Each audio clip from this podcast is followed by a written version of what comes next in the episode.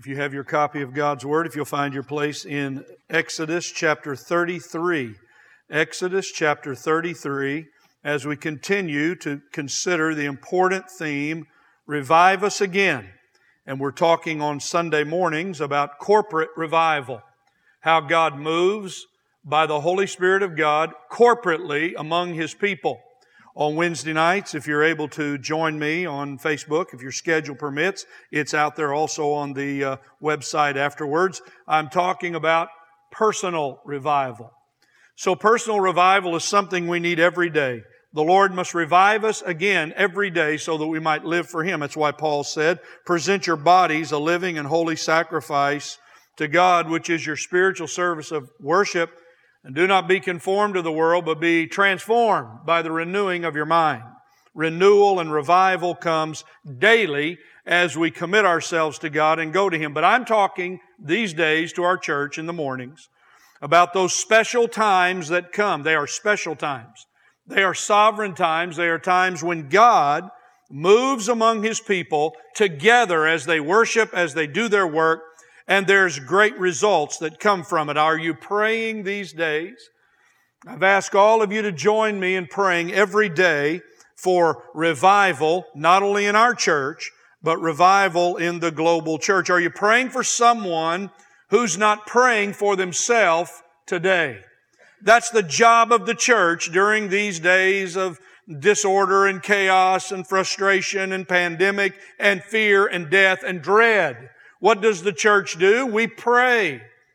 If my people who are called by my name humble themselves and pray and seek my face and turn from their wicked ways, then I will hear from heaven and heal their land. How many of God's people, how many in the church today are calling out to the Lord and praying and interceding for those who will not pray for themselves? Well, as we consider the very important truth about revival today, we talk about something that might surprise you, but it's very important. We talk today about this tragic time in the history of Israel when they violated and sinned against God and committed idolatry, and a number of things happened related to the presence of God. If there's going to be revival among God's people, we must recognize and understand the glorious truth of God's presence among His people. So I'd like for you to stand now in honor of the reading of God's Word. If you have your copy of God's Word, I'm going to read some additional verses. Our focus today will be verses 3 and 4 of Exodus 33. But I'll read beginning in verse number 1 through verse number 6. Then the Lord spoke to Moses, "Depart, go up from here, you and the people whom you have brought up from the land of Egypt, to the land of which I swore to Abraham, Isaac, and Jacob, saying, to your descendants I will give it.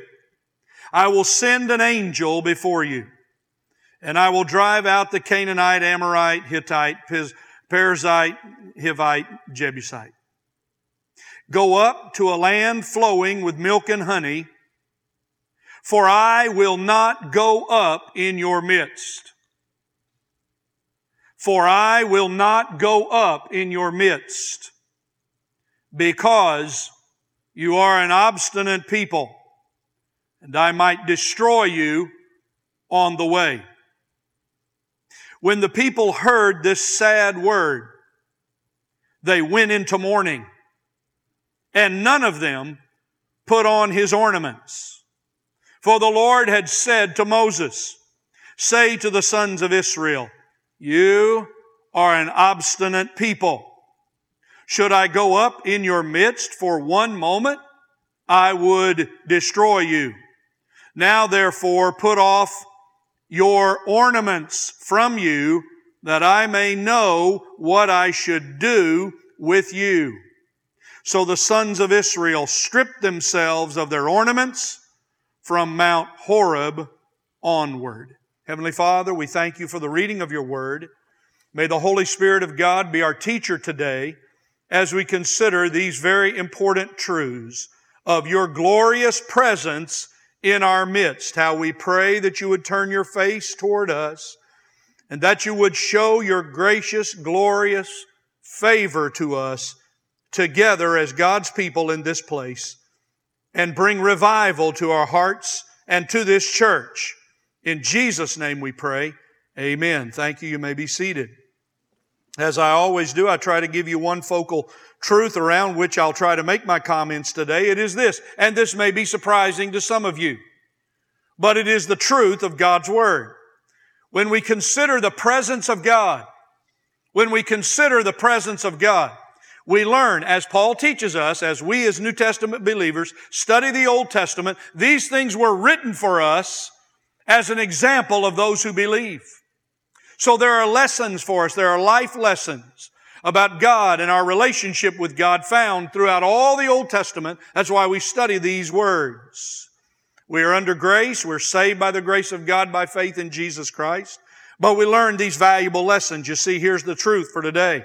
It's a very serious word for us all. When those who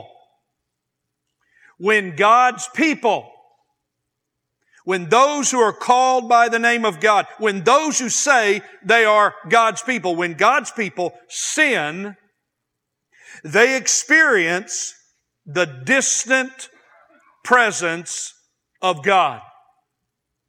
When God's people sin against God, they experience the distant presence of God. I ask you today as you come to this place, are you conscious and aware and living in the awareness of God's presence?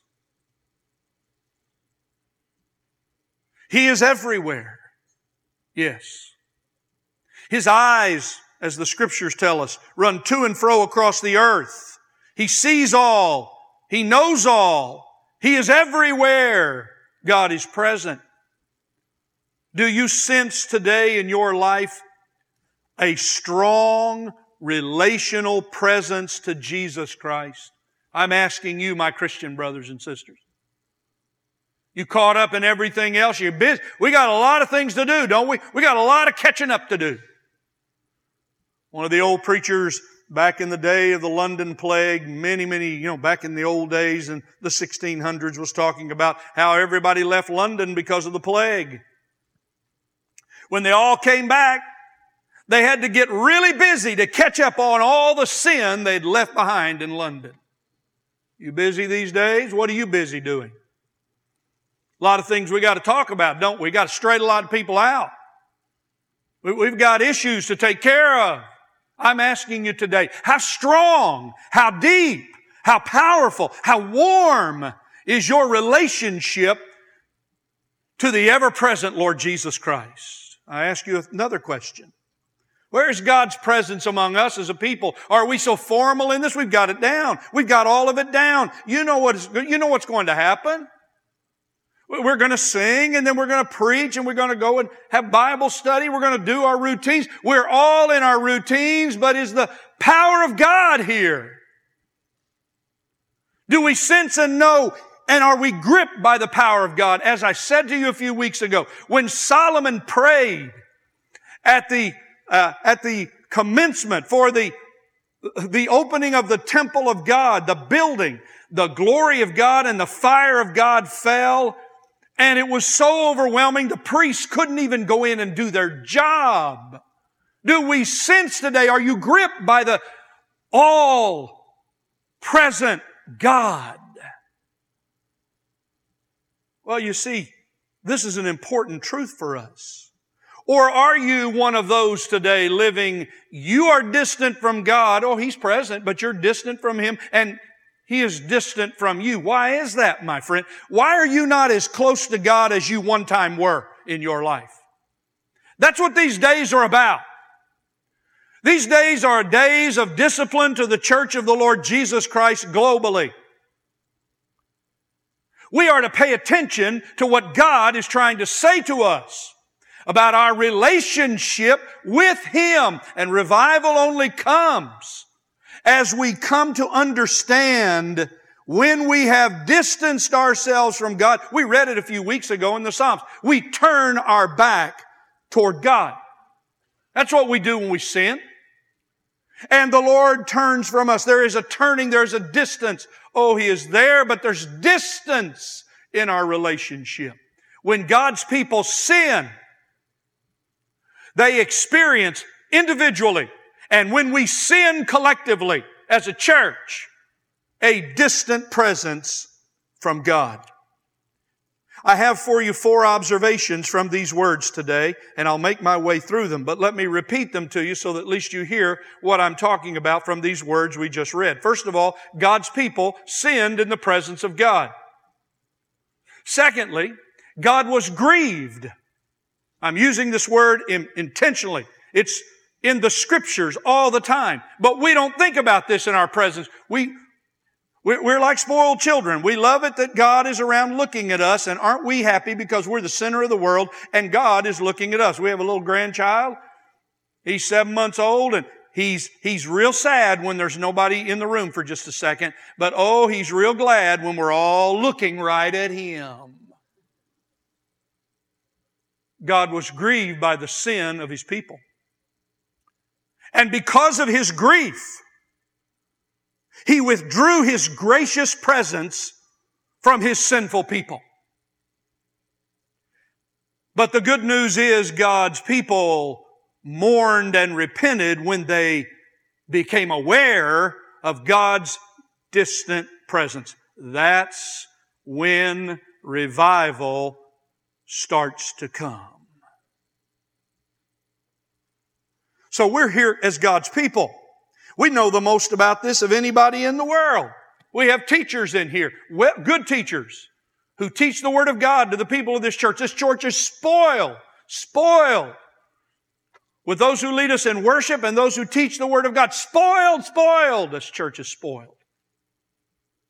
We all know many things about the Word of God, but when you come to revival, it's not a matter of knowledge, it's about your heart. So here we see this tragic story in the life of Israel. It is the first great sin that comes after the deliverance of God and their salvation from the Egyptians. God, number one, His people sinned in the presence of God. What do we read? Well, I have to turn you to these sad words. Exodus 32. Verse 1, when the people saw that Moses delayed. You see, Moses was on the mountain with God, receiving the law of God. So when they realized that he delayed in coming down, the people assembled. Now, they had him a church meeting. Boy, there you go. They had a church meeting. And they assembled around Aaron. They surrounded him and said, here it is, come, make us a God who will go before us. Make us a God who is with us that we can see. That's the kind of God we need. We need a God that we can see. Make us a God we can see so that we'll know that He is with us. Well, we know the rest of the story.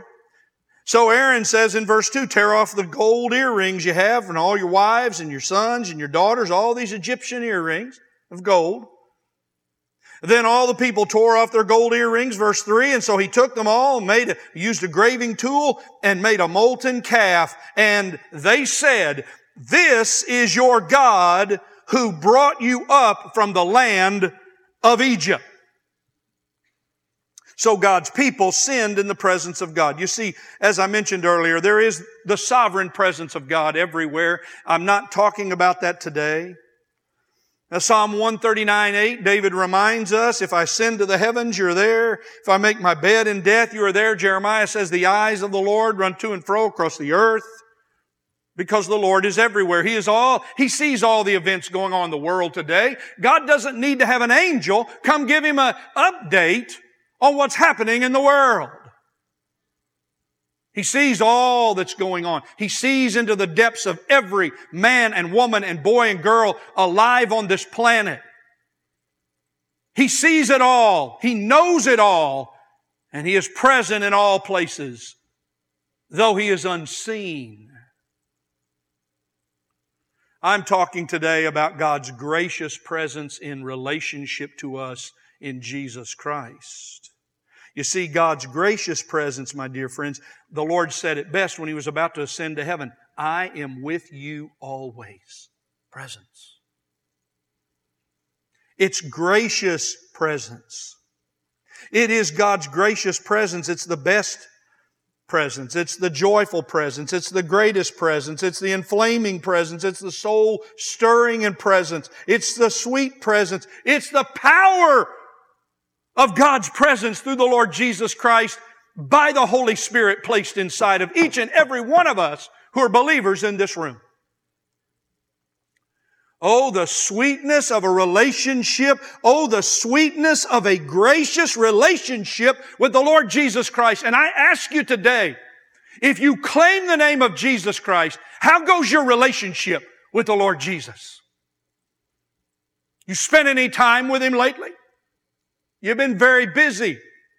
Lots of things to do. Lots of places to go. And lots of people we haven't been able to see. How's your relationship with the Lord? The most treasured of things, the most prized thing I have in my life, though I love my wife, though I love my children and grandchildren, and I love you, the greatest of relationship is the relationship I have with the Lord Jesus Christ. Oh, the sweetness of that relationship. But you see, the children of Israel said, we've got to have a God we can see. God can't be present with you if you don't see Him. So let's make us a calf. And they made one. And they sinned in the face of God. That's what you and I do every time we sin against God. We sin in the face of God. You see, the people still lived in their worldly sinfulness. They still had too much Egypt in them. We read these strange words about these earrings and ornaments. They've been delivered. And you remember what happened? The Egyptians were so anxious to get rid of these people, they gave them all of the clothes and the money and the gold that they could have. And here they come. Here they come. The children of Israel delivered in the Red Sea, carrying all that junk from Egypt and wearing it proudly in the wilderness. You see, Stephen said it best, Acts 7:39, in their hearts they turned back to Egypt. And I ask you today, no wonder your relationship with the Lord Jesus Christ is so cold and so distant. You got it in your heart to be in the world again. Long as you've got that compromise, there is a distant presence that the Lord Jesus has with you. I didn't say you weren't saved. I didn't say that the Holy Spirit has left you. I said there's a distant presence. Look, have you ever gotten upset with your kids and had to distance yourself a little bit? Of course you have.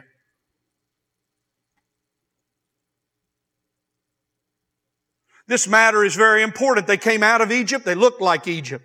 They came out of Egypt and they desired like Egypt. They came out of Egypt and they were thinking like Egypt. They came out of Egypt and they were longing for Egypt.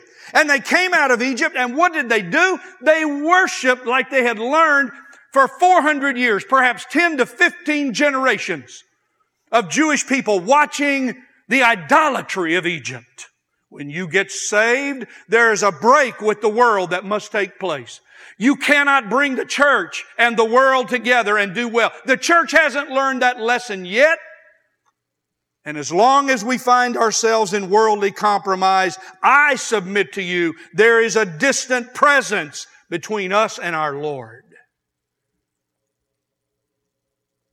So what happened? They worshiped their man-made God. You got one today? You might have drove up here in your man-made God. Boy, you're proud of it, aren't you? Problem with it is you got to take it back and have it repaired, don't you? You might live in your man-made God. It's all you've ever wanted. It's all you've ever wanted.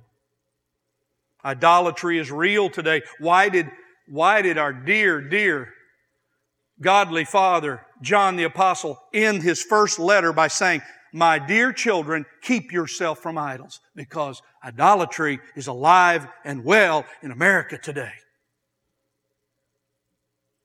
I'm not talking about the world. I'm talking about idolatry among God's people. God was grieved by the sin of His people. Look at this. It's important for you to read these words. We don't know about this, about grief. Go up to the land flowing with milk and honey, verse 3. For I will not go up in your midst. Those are words we don't want to hear from God. We're praying, we're worshiping, we're coming together. Oh, Lord, be with us. And the Lord says, I'm not going in your midst. I'm not going in your midst. I'll just send an angel. An angel will never do. An angel will never substitute for the gracious presence of God. I'll just send an angel with you. Take these people on. I made the promise. I'll keep the promise. But I'm not going. They withdraw because of the grief of God for their sin. In fact, you read over here in chapter 32, when God is speaking to Moses, He says to him, the Lord said, I have seen this people. They are an obstinate people. Obstinate simply means stubborn. Stubborn to change. He says, verse 10, 32:10, leave me alone. For God to say, the grief of God over the sinfulness of His people. Psalm 78:40, how often they rebelled against Him. Psalm 78 is a great commentary on the entire history of the children of Israel. Psalm 78:40, how often they rebelled against Him in the wilderness and grieved Him in the desert. You see, God is grieved when His people choose sin rather than faith and obedience. God is grieved when His people substitute other things for the relationship with Him. God is grieved when His people refuse to admit that they have sinned. You may be here this morning and say, Pastor Mike, what are you all worked up about? I'm good. Are you good, my friend? You looked at your soul lately? Have you evaluated what you think about God's presence in your life? Is it real? Is it powerful? Is it warming? Is it enriching? Or are you just a formal religious person now? You go through the motions, but there's nothing there. When the Lord Jesus was in a synagogue one day, there was a man with a withered hand.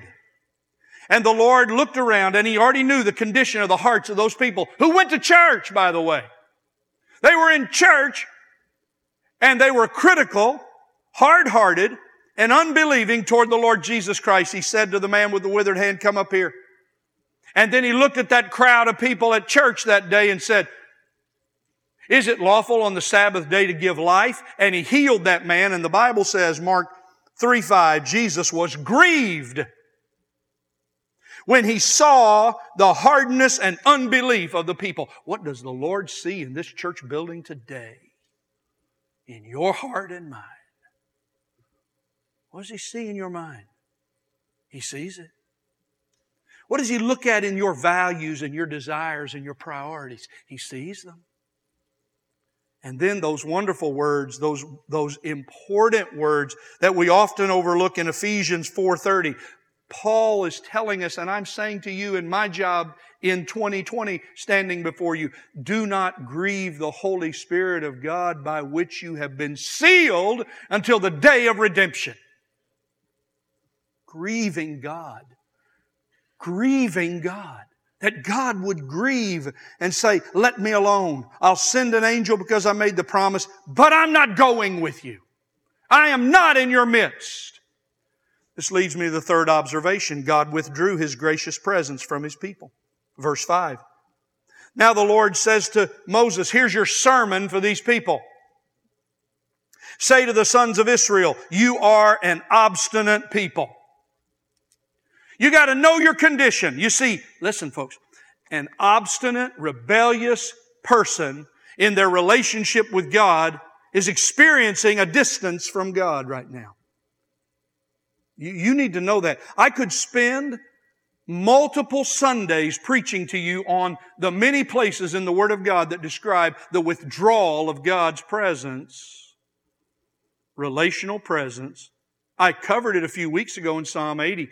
Cause your face to shine upon us. What did Steve lead us to sing? It's about the face of God turning toward us. His favor, His favoring presence is what we must have as a church. Is God's face turned toward us as a church? Yes, He's present. But is He distant and has His face turned away because we are caught up in other things that don't matter? Well, the sermon is this. Go and tell these people, verse 5, you're an obstinate people. If I go up in your midst, in other words, if I'm present with you in this gracious way, as I have been in the past, I will destroy you. Now, therefore, put off your ornaments from you, that I may know what I shall do with you. Put off your ornaments. Get rid of your Egyptian clothes, worldly clothes. Get rid of your earrings and gold. Get rid of all those things that you carry around in your relationship with God. You think you can have the world and you can have God too. Because of this condition they were in, they made the calf, they sinned against God to His face, they grieved God, and He withdrew. You see, when you break your relationship, when you break your commitment and your faith relationship to Jesus Christ, you will experience withdrawal from God. Psalm 138:6 is one that some of us ought to go home and really think about. Psalm 138:6, the haughty or the proud God knows from afar. He sees you, proud man. But He's not close to you, proud man. He sees and knows all about you, proud man, but He's not going to come close to you and bless you. James said it. God opposes the proud. Well, that must be lost people. No. That's proud Christian people who say, I'm first, mine are first, what I want's first, I got my own priorities, and I got a few ideas about this church. Well, this is the Lord's church, and He's the boss of this church. God opposes the proud. What did David say with a longing in his heart in the great confession psalm, Psalm 51? Do not cast away your presence from me. Don't turn away, Lord. Don't turn away. When you sin, He distances and turns. There's a distance. I wandered far away from God, we sing.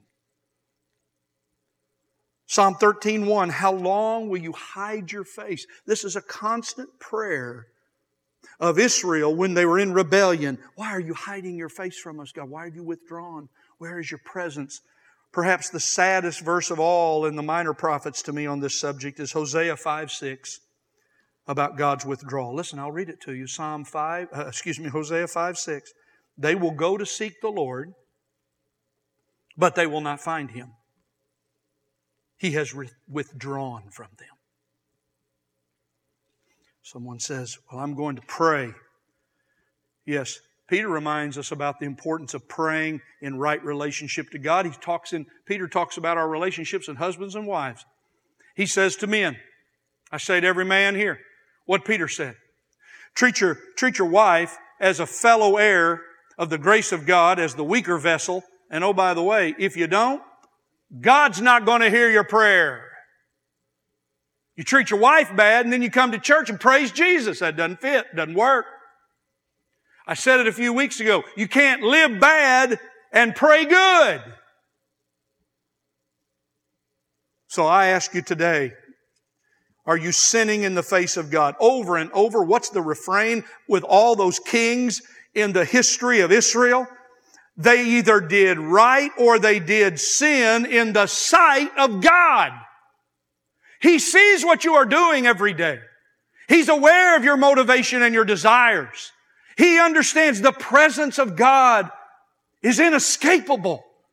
But the relational presence of God is what we need more than anything else. When it's gone, there is no power. There is no glory. There is no joy. There is no peace. There is no hope. There is no fruitfulness. All is barren.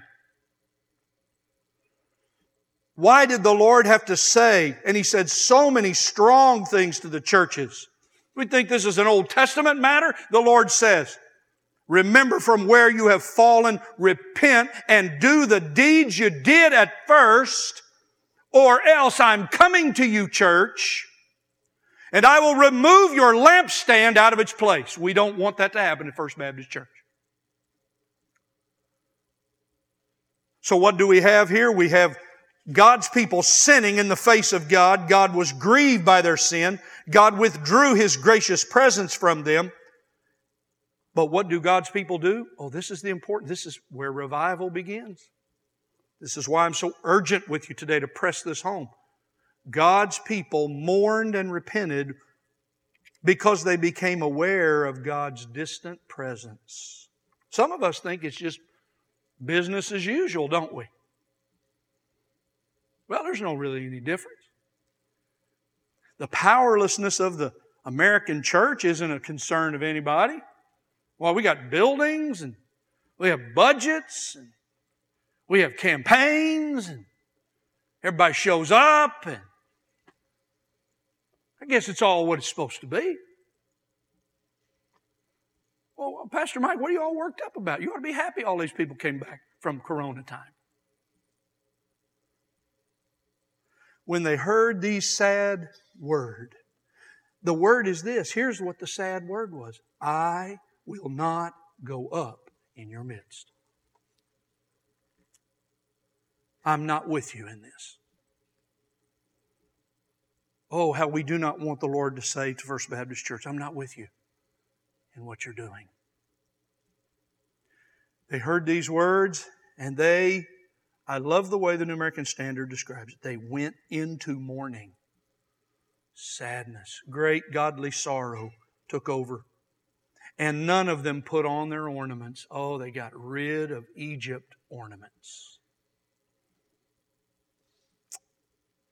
You see, the Lord said to them in verse 5, put off your ornaments. Verse 36, what did they do? They became godly, they had godly sorrow because they became aware. What have we done? We have spurned, we have turned our back and sinned in the presence of the God who has saved us, who has provided for us, who has led us day and night, who has been with us all the way. We have spurned God. So they stripped themselves, verse 6, of their ornaments. Some of us today must strip ourselves of the ornaments that keep you tied up in the world, that keep you committed to things that keep you away from God. And then in verse 7, I'm going to come back to this next week. I'm not finished here. We're going to come back to Exodus 33, 34 next week. Now, when Moses used to take the tent and pitch it outside the camp, a good distance from the camp. And he called at the tent of meeting, and everyone who sought the Lord. By the way, not everybody did. And everyone who sought the Lord would go out to the tent of meeting, which was outside the camp. Some of God's people are going to pray. A lot of God's people are going to play. That's what we're going to do. We're going to play. Everything's loosened up. I want you to see today that Israel stripped themselves of their ornaments. This is a description of repentance. I want to read to you from 2 Corinthians 7, verse number 11. We usually read the verse before, the verses before where Paul talks about godly sorrow leads to repentance. But Paul describes what godly repentance looks like in verse number 11. He describes how the Corinthian church repented, how they had godly sorrow for their sin and what they'd been doing corporately that wasn't right. And he says, for behold your earnestness. I'll read it to you, 2 Corinthians 7:11. For behold what earnestness, this very thing, this godly sorrow has produced in you. And then he describes characteristics of repentance. What vindication of yourselves. In other words, they sought to do everything they could to get themselves right with God. What indignation. In other words, they were mad that they had sinned against God. What fear. Oh my, I've sinned against God. What longing. Oh, how I want to be close to God again. What zeal. I'm ready to serve God. Set me on fire again, God, for you. What avenging of wrong. In everything you demonstrated yourselves to be innocent in this matter. You see, today, revival begins when we become aware that God may be saying, I am not going with you, First Baptist Church. We're the ones here doing our work here. We will do it God's way or our way. Perhaps we've done it our way long enough. And so the people repented. And they turned away from their worldliness and their sin and confessed. And then they went and prayed in the tent of meeting. They became a praying people. So I have some things for you to remember as we close today. This would be my way of trying to apply all of this. First of all, the happiest time in the Christian life is the closeness of Christ's presence when you experience it. And it's real. Oh, how God... What was that the disciples said as they walked along with the resurrected Lord on their little journey between towns? And the Lord opened the Scriptures to them. What did they say? Is not our heart warmed? Have you experienced from the Holy Spirit of God? What does Paul say? The love of God poured out on your heart. Have you experienced the awesome relational sweetness of a close, deep relationship with Jesus Christ? He saved you to have a relationship with you. The saddest time in the Christian life is when you're distanced from the Lord Jesus because you think something else is better than your relationship with God. And that can include your time, your job, your family, your own little toys and things you want to do, or even going to church. Many others. What have you turned to? What have you turned to? First Baptist Church. Sinning in God's presence causes a distance from God. But an awareness of the distant presence of God because of our sin, it'll wake up a real believer and bring godly sorrow. If you don't really care about God, if you're just a confessor, you're just coming in here saying, well, you know, I profess to know Jesus, but you don't live like Jesus. Well, you need to be saved. You need to give up your pretending and get right with God and be saved. But for the rest of us, when we sense the distance of the Lord, we should do everything we can to gain it back. Little children, when they think that their loved ones, their mama's gone, they start crying for their mama. Are you crying for a closer relationship with God? You should remember this also as you consider the presence of God, that there are three people living inside of you. The one you think you are, by the way, you tell everybody about that one. You love to tell everybody about who you are, man, what you are, what you do. The person you think you are.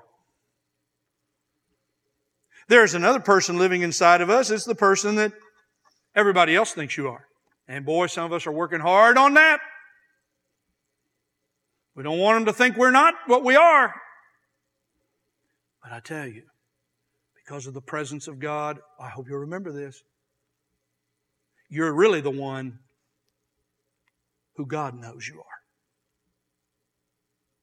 He knows who Mike Miller is.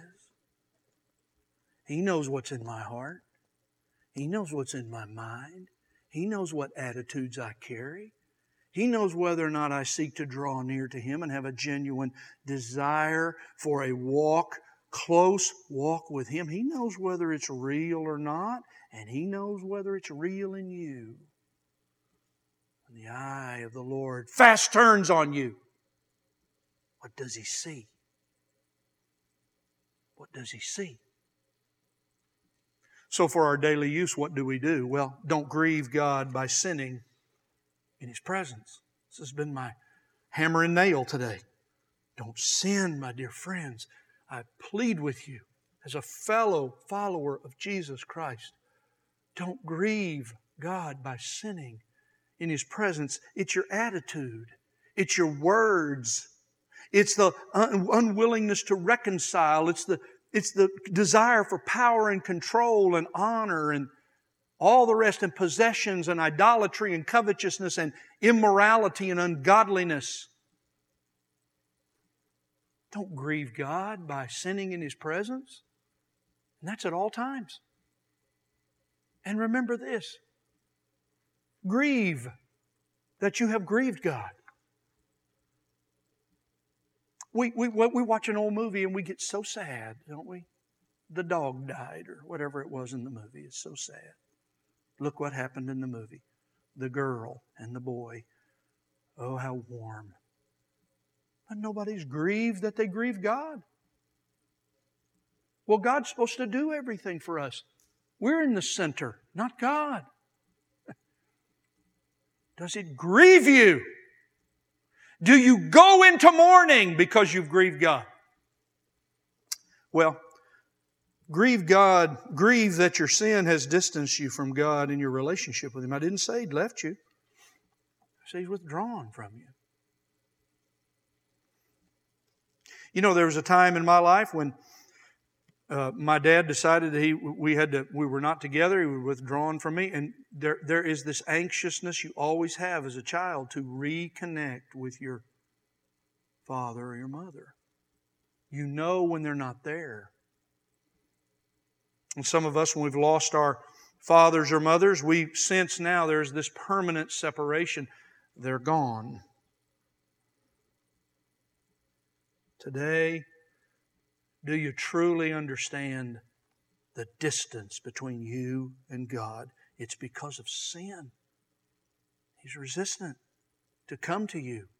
You pray and ask Him to come, but He cannot come because there's sin separating you from Him. Repent and return to your first love, the Lord Jesus.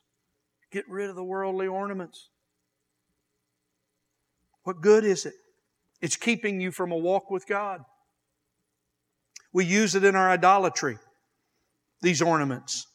We use it to take our minds away from a relationship with God. You see, I've asked you before, did you pray today? I can't imagine someone saying they're saved and they don't pray. I'm talking about seeking God, not bringing Him a list. And finally, thank the Lord Jesus for the promise of His presence for all days. He said, I am with you always. Oh, He also said, where two or three gather together in My name, I am in the midst. Is our Lord saddened and distanced and grieved by what we're doing today, or is He rejoicing and glad?